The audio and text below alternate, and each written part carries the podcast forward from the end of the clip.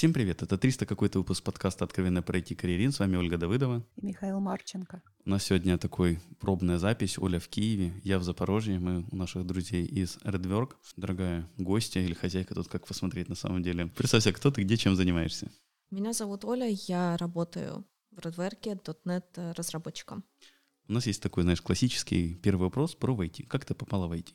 На самом деле я училась на схожей специальности пять лет и пошла работать по специальности. А специальность именно программист или... Uh, у меня специальность, я сейчас не вспомню, как она точно по-умному звучит, но суть в том, что моя основная специальность должна была быть э, составление и написание проектной документации и разработка программного обеспечения. Да, магистрское образование уже было искусственный интеллект.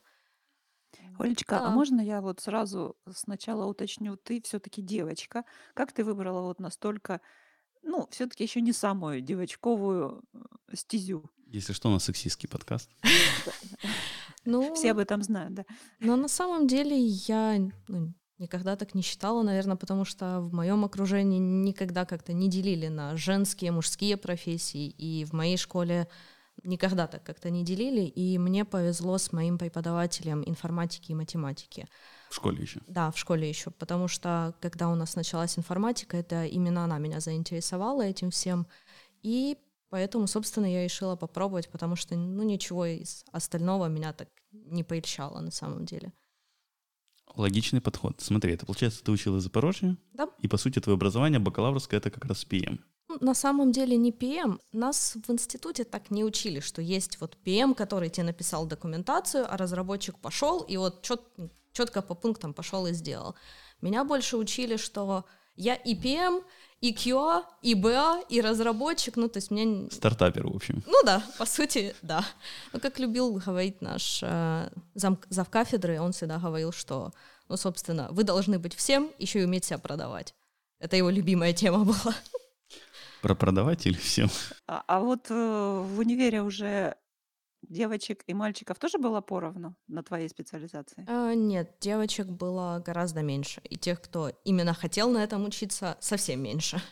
Слушай, мы тут недавно были в париматчах, и там познакомился с таким термином, как социальное давление. И вот здесь вопрос, а ты не испытывала, обучаясь, опять же, там, несколько девочек, много мальчиков, какое-то в этот момент давление, или все это мимо тебя прошло, слава богу? Со стороны одногруппников ты имеешь в виду? Да и не только одногруппников, на самом деле, в принципе. На самом деле нет. Ну, то есть я никогда не слышала там ни от одногруппников, ни от преподавателей, ну, никакого такого, не знаю, вот ты девочка, поэтому ты хуже. У меня с этим никогда проблем не было. У нас преподаватели в основном делили. Знаешь, хочешь, умеешь, все отлично. Не знаешь, не хочешь, не умеешь, ну... Не все отлично. Да. Слушай, а я вот представляю просто там по Харькову, по Киеву, много был во Львове. То есть там найти первую работу для студента там в разные годы, примерно представляю как. А как вот в Запорожье ты нашла первую работу? Я поступила проще. Я нашла все компании, у которых был .NET, потому что он мне был близок во время учебы, и я хотела поработать э, в этой сфере.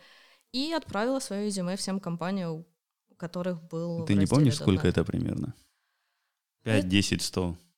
Да примерно было около пяти, наверное, на тот момент. Что-то вроде того. А, кстати, источник, где ты э, находила эти компании вот для начинающих программистов? Где найти компании, в которых используется .NET? Я на самом деле тогда искала на Dow. А почему ты выбрала .NET? Вот ты говоришь, тебе он интересовал, а ты пробовал работать с богоподобной Java или, там, я не знаю, великолепным Python, а почему ты выбрала корпоративный .NET? Пробовала на самом деле, ну, то есть у нас в институте довольно много такого разделения было. Очень кратко и очень быстро, но, не знаю, я как-то попробовала, мне очень понравилось, попробовала еще на каникулах там чего-то для, для себя, и как-то, не знаю, для меня это больше как из разряда, почему ты любишь маму, почему ты любишь папу. Ну вот, мне вот оно просто вот лежит душа к этому, вот то, чем хочется тебе заниматься. Это как выбор профессии, ну то есть Почему? Ну, смотри, ну, магистрская твоя была машин ленинг, насколько я знаю, ну, минимум раньше не было каких-то активных проектов машин ленинга на .NET, вот там всякие Java и Python, там сильно больше было решений. А вот тут вообще было весело. То есть я была первым выпуском в принципе. Когда я поступала на магистра, эта специальность только-только открылась. То есть вот мы были первые люди, кто, в принципе, выпустился. То есть вот первый год мы отучились на магистра и выпустились. Мы были самые первые. Моя как бы тема дипломной изначально вообще была, должна была быть другой, но меня отправили на соседнюю кафедру помочь там э, людям с автоматизацией определенных вещей, которые нужны были на производстве. Это за уши притянули к искусственному интеллекту очень за уши. Ну, просто ну, как, какая-то автоматизация работы, если что-то автоматически, то типа интеллект? Типа того. Понятно. Ну, то есть, как, как у нас любят на все это дело закрывать глаза. Ну, смотри, вот если к тебе сейчас обратится какая-нибудь девушка или там мальчик, да, студенты, типа вот, Оль, посоветуй какую-то платформу, язык, вот какую ты посоветуешь, если это будет .NET, то почему его? Ты же как-то можешь описать, что в нем такого классного, что тебя привлекает? А если не .NET? Это на самом деле такой вопрос вкуса как по мне, потому что вот эти все холивары, кому что нравится, ну, об этом можно спорить просто до хайпоты. Кому-то нравятся одни плюсы, второму это минус, кому-то вообще не принципиально на чем. Интересно все, сегодня можно одно, завтра другое попробовать. Я даже не знаю, честно говоря, что бы я на это ответила. Я бы посоветовала попробовать несколько технологий вообще в разных сегментах. Тот же, например, Python, Node, почему бы и нет, Java или C-Sharp, и сравнить для себя вот к чему у тебя душа лежит. У меня больше такой выбор. Просто, понимаешь, душа лежит для меня такой настолько неинженерный подход. Вот можно, мне кажется, как-то аргументировать, что нравится больше или нет. Вот я, допустим, могу тебя сравнить. Я сейчас на там, работе периодически сталкиваюсь с JavaScript бэкэндовским, mm-hmm. и я вот и столкнулся с тем, что мне почему на Java удобнее писать. Возможно, есть крутая JavaScript IDE, которая это умеет, но на Java, то есть я допустим, какой-то класс редактирую, мне нужен новый метод в другом классе, пофиг, я пишу просто сразу название метода, передаю переменные, одной клавишей, у меня создаются все файлы, метод, все. То же самое можно на .NET. На .NET я даже не спорю. Я просто говорю, вот, допустим, в JavaScript я столкнулся с тем, что этого нельзя, так как не строго типизированный язык, и это ты все делаешь руками, и это прям корёбит. Да, вот за это я, например, терпеть не могу JavaScript, и все не объектно ориентированный. Вот прям ну, не могу, меня просто аж воротит от того, когда ты вот как люди работают с тем, что они даже не понимают, что это, ну, короче, у меня душа не лежит не к объектно-ориентированным языкам, вот просто. Кстати, а в .NET есть реактивные подходы? Ты их пробуешь или нет, если уже говорить про объектно-ориентированные или нет? А, реактивные, ты да, сказал? Да. А, да, есть. Но реактивный как раз это не очень объектно-ориентированный подход, по а, сути. Ну, там оно, по сути своей, на бэкграунде, оно все равно типизируется. Ну, типизация и объектная ориентированность — это разные вещи тоже.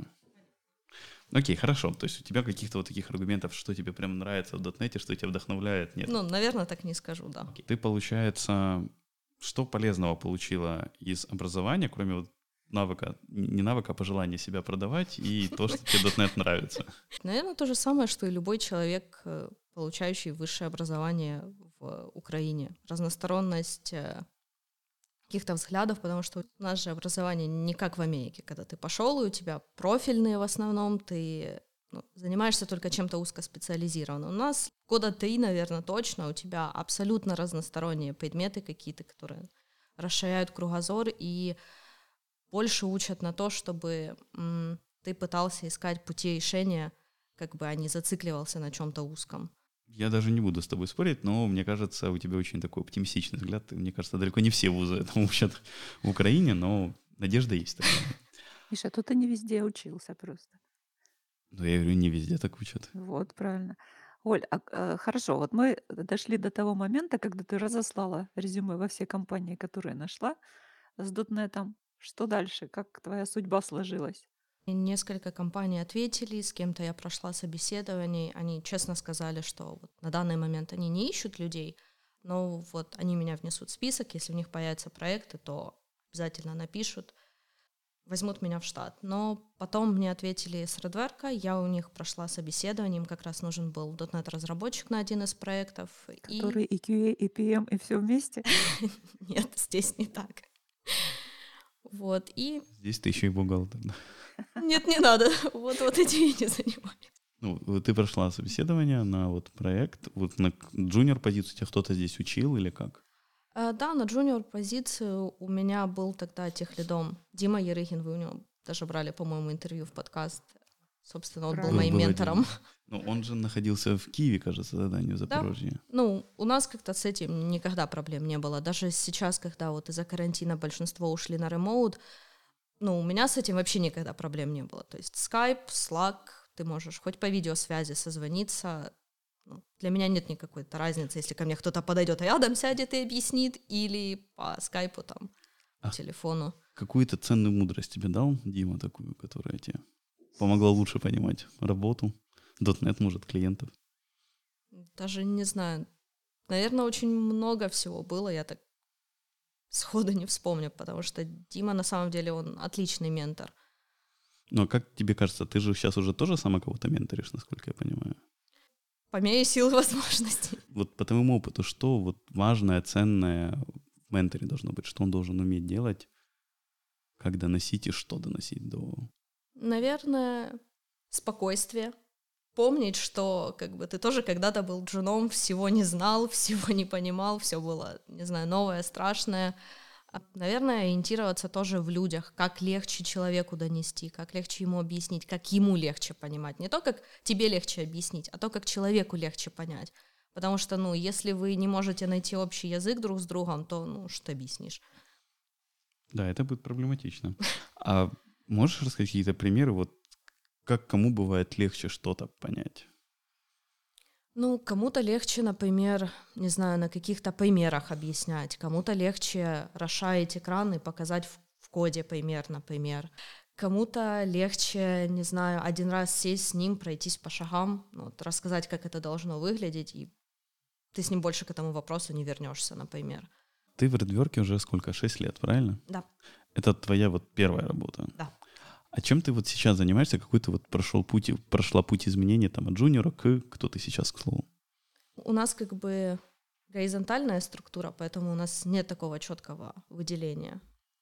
Но на проекте я по мере силы возможности, наверное, как и любой человек, если он ну, в компании, если он имеет возможность помочь, то да, он берет на себя такую ответственность, общается с человеком, спрашивает, типа, понятно, нет, может, надо чем-то помочь. Если человек э, видит, что он не справляется, он, естественно, подходит к нему, там, спрашивает, помогает. На проекте, так как э, я была одной из первых, кто начинал на проекте, а ребята уже потом подтянулись, то я заодно и помогаю разобраться с функционалом, что, как, где должно быть, какой ожидаемый результат, ну и так далее. То есть это у тебя один и тот же проект за 6 лет? Нет, нет, нет, нет, нет я про текущий говорю. Окей, супер, мало ли. Смотри, ну, насколько я помню и знаю, статистика, что в среднем сотрудник меняет эти компании в Украине там где-то одну в год. В среднем.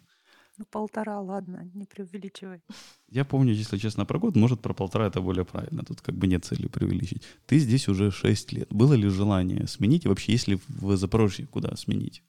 Ну, в Запорожье на самом деле в последнее время гораздо больше стало компаний, которые с .NET, потому что ну, я в этом направлении смотрю.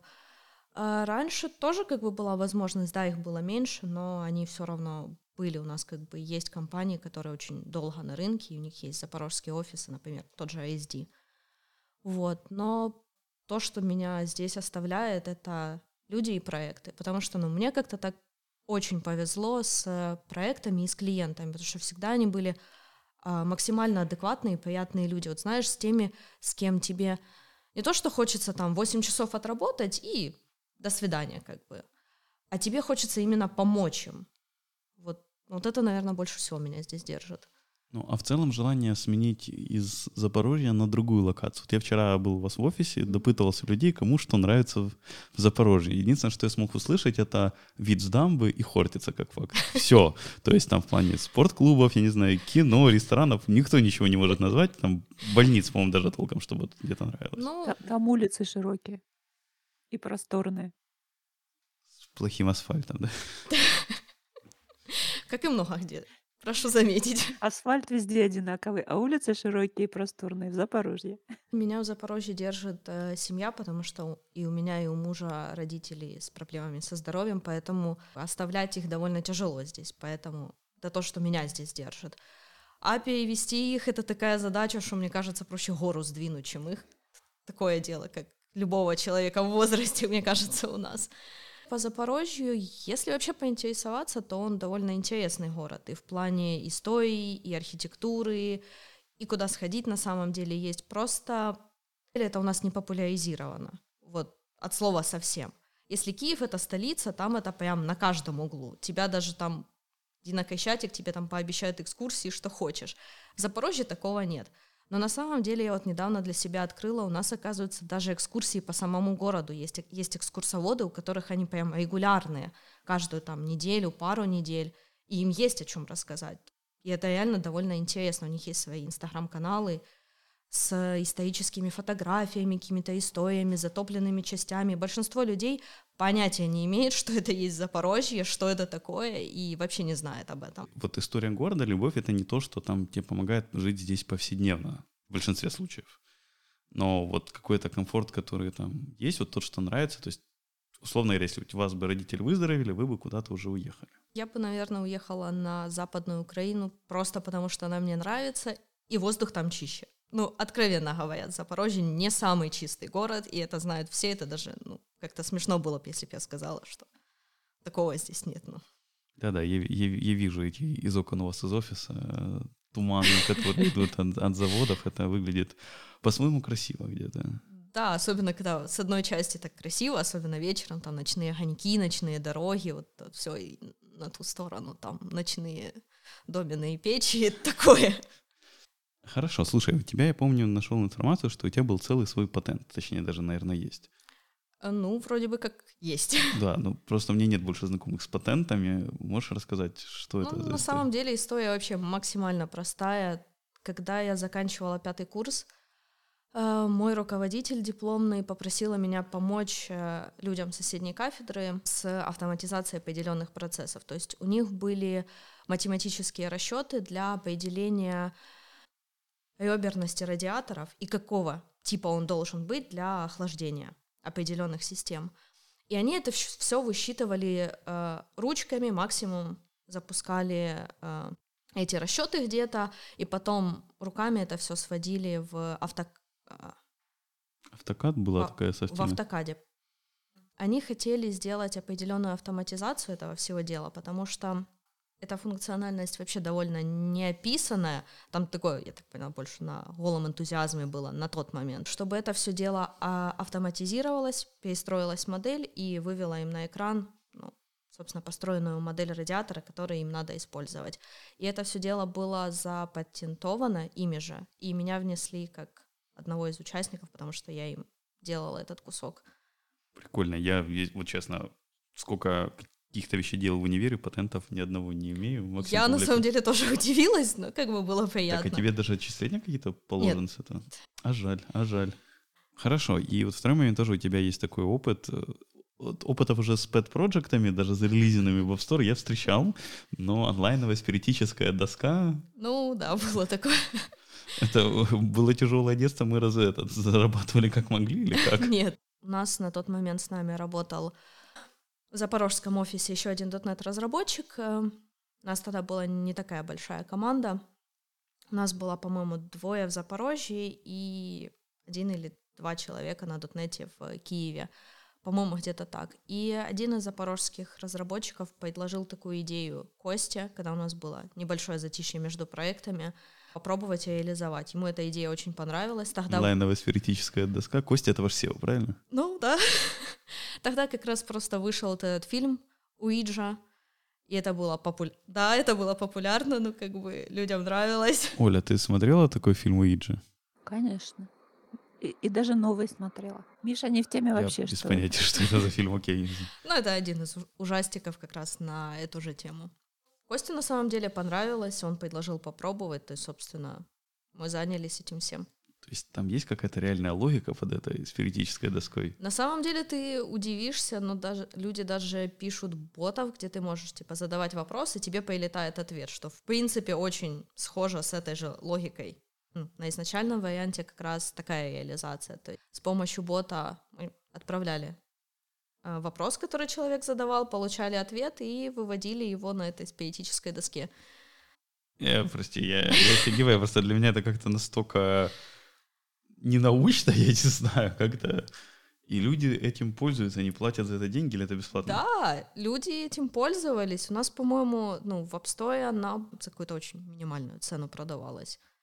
И да, люди это покупали, пользовались, им нравилось, они фидбэки писали, когда там какие-то проблемы начались с этим open source ботом, нам люди об этом написали, что вот не работает, а мы вот пользуемся. Я тоже была удивлена, но люди этим пользуются, да, им нравится.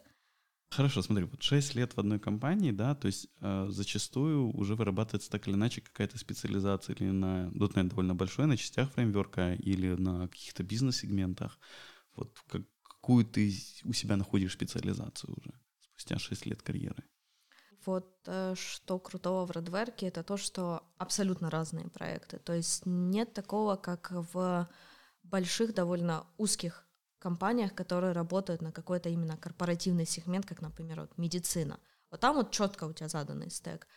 А здесь я успела поработать и с .NET Core, и с какими-то и с веб-сайтами, и с э, веб-формами, вообще с абсолютно разными технологиями. Последние пару лет э, мы работаем с .NET Core и с э, Microsoft Azure. Вот я сейчас больше в эту сторону, наверное. В облака. К слову, как ты относишься и как вообще, на самом деле, Microsoft живет в облаках, потому что, насколько я помню, большая часть облаков — это все же Docker Linux контейнеры, а Microsoft, по идее, не очень Linux. Там есть сейчас, с .NET Core ты можешь использовать как Linux, также ты можешь использовать и какие-то виндовые вещи, то есть вообще без проблем. Можешь хоть под докером поднять, можешь нет, вообще без разницы. То есть они сейчас в этом плане, они не ограничены. Ну, а оркестрализация тоже проходит через Кубер. Да, тоже да. такое есть. Прикольно. То есть .NET... Они на самом деле развиваются очень прекрасно, они не ограничивают людей в этом плане. То есть очень многие же там как-то так на Microsoft привыкли смотреть, что вот они вот такие узкие, целенаправленные, ничего кроме Windows, на сам, ну вот и закрытые такие. На самом деле они сейчас просто очень сильно шагнули вперед, что ли. Нет какой-то такой узкости у них. У Оли есть такой очень любимый вопрос. Кого ты втянула в IT? На самом деле никого. Никогда ни разу? Нет. Странно, и даже вот в современном пост, не знаю, 14 -го года мире к тебе никто не приходил из друзей, знакомых, посоветую, как, как войти в IT. Нет. Счастливый человек. Большинство моих друзей, они э, учились со мной в одном институте на смежных специальностях, поэтому их как бы не надо было сюда втягивать. Короче, короче не айтишников в твоем окружении просто нет. Есть на самом деле, но им как-то близка их специализация, и их это устраивает. Смотри, вот 2020 год, да, он довольно такой был критический для многих. У многих жизнь поменялась, и в том числе в работе. Как на твоей работе, на кооперации, не знаю, с заказчиками, с коллегами сказался 2020? На самом деле на кооперации с клиентами или с э, командой практически никак. То есть ну, для меня ремоут вообще никогда не был проблемой. И я ну, такой человек. Не сказала бы, что я экстраверт, поэтому на меня это как-то карантин и все остальное на меня это сильно не повлияло, не задело, что ли. Ну, я думаю, могло стать комфортней. Ну, в этом плане комфортнее, что тебе не надо тратить время на дорогу туда и обратно, можно поспать чуть больше. В этом плане, да, это было гораздо лучше. А после карантина тогда ты собираешься, ну, не карантина, получается, скорее после пандемии, собираешься возвращаться в офис или как раз можно все время не тратить это время Ну, на, на дорогу? самом деле я 50 на 50 сейчас. Я полнедели работаю из дому, полнедели из офиса. А почему так? полнедели из офиса я работаю, потому что у меня либо вечером тренажерка, либо увидеться там с сестрой утром, с племянницей вечером, такое вот. А первые полнедели я просто из дому работаю, потому что так комфортней. Ну, я есть, пытаюсь это разделять, в общем. То есть, в общем, если была бы тренажерка ближе к дому и сестра, можно было бы в офис и вообще не ездить? Наверное. То есть, как таковой ценности в офисе для тебя, по сути, нет? Ну, то есть я и так прекрасно общаюсь с ребятами, даже с которыми не пересекаюсь по проектам. То есть у меня с этим каких-то проблем нет. Я с некоторыми вижусь на выходных, например, здесь, в городе. Расскажешь о своих дальнейших планах? Пойду поработаю. О более глобальном? Не задумывалась. Собственно, развиваться дальше, получить какие-нибудь пару дополнительных сертификатов Microsoft, я просто пока не нашла на это время. А у тебя есть сертификаты Microsoft уже? Э, да. А слово сертификаты вот по языкам программирования это довольно модная тема, я слышал неоднократно, но для себя, допустим, я никогда не находил мотивацию на это тратить время и деньги. Какую ты нашла для себя? На самом деле Костя замотивировал. SEO пришел и палкой погнал или как? Нет, он как бы предложил такую возможность, а я согласилась, потому что я прекрасно знаю, что я большую часть времени трачу на работу, потому что ну, мне это как бы интересно. Я прекрасно знаю, что если бы я сама шла, это было бы гораздо труднее, дольше, я бы это откладывала, потому что у меня вот здесь вот тасочка, там мне ответить надо, тут вот ребята, там дедлайн, как бы я знаю, что я бы это откладывала постоянно, и это было дополнительным стимулом. Ну а теперь по факту сертификация тебе как-то помогла, помогает, э, что-то дала? В Redwerk, да, мы с помощью этого получили Silver Partnership, а так э, из такого внешних изменений я заметила только, что HR стали больше писать. Ну, то есть, ты хочешь сказать, на спрос на девелопера с сертификатом больше все же? Если судить по их письмам, то да. Но на самом деле многие заказчики э, просят, чтобы у ребят было какое-то подтверждение, что вот они действительно, например, э, хорошо знают Microsoft Azure платформу, у них есть сертификация, что вот они официально подтвержденные, как, как, как бы так сказать, специалисты. Ажуристы. Типа того. Ну, это из той же серии, все правильно Оля говорит, это из той же серии, как э, диплом. Просто у нас в Украине это формальность чаще всего, а для них это именно ну, какой-то знак качества. Вот, то есть то, что ты действительно сертифицированный специалист. То есть это факт. Все правильно. Клиентам гораздо приятнее видеть резюме вот такого человека, чем просто с каким-то там опытом, самоучкой и все такое. Для меня это как-то все еще, все еще очень далеко от... Ну, ты же самоучка. Да нет, у меня есть дипломчик, Коля. Хорошо. Посоветуй две книги нашим слушателям. Это тяжело сказать, потому что я вообще не любитель так советовать книги, потому что у людей абсолютно разные вкусы, и то, что зайдет одному в один период времени, другому может вообще а не что тебе зашло последнее? А, ну, из последнего, что вот именно я читала, это было не из художественной, э, это книга от Microsoft а «Разработка программного обеспечения», потому что, ну, у меня как-то в голове все еще с вуза сидит, что ну, человек, который разрабатывает это программное обеспечение, все-таки должен понимать, для чего он его делает, кому он его делает, какие бизнес-цели это преследует. Иначе, ну, ты сделаешь что-то, да, оно, возможно, будет работать, но такое для понимания, куда это можно будет как это может расшириться, э, какие еще, какой еще функционал могут добавить, и все-таки лучше понимать, как это все-таки происходит, хотя бы понимать. И из художественной литературы я читала «Пакс» с э, Пенни Паркер, но это такая книга «Поплакать». Я и вела первые страниц 20 и так как-то отложила. Там такая очень грустная история. Возьму себе на заметку. Давно хочется поплакать, уже несколько лет, но никак не получается. Пожелай что-то хорошее нашим слушателям напоследок. Я бы пожелала... Вообще мое любимое пожелание всем на все там дни рождения и все такое исполнение того, чего ты сам себе желаешь. Потому что кроме тебя никто лучше не знает, вот чего именно лучше было бы для да, тебя. видел я пару ужастиков на эту тему как раз. Лучше без ужастиков. Но на самом деле просто, чтобы те, у кого какие например, 2020 был проблемным, чтобы 2021 стал лучше, не было каких-то таких больших проблем, потрясений. Хотя бы спокойный, отличный год уже было бы хорошо. Спасибо, Оля, что нашла время ответить на наши вопросы. Или Оли. Вот. Э, спасибо нашим слушателям, что слушали нас. Все вопросы и пожелания мне на почту шами13 собака Всем спасибо. Всем пока. Пока-пока. Пока.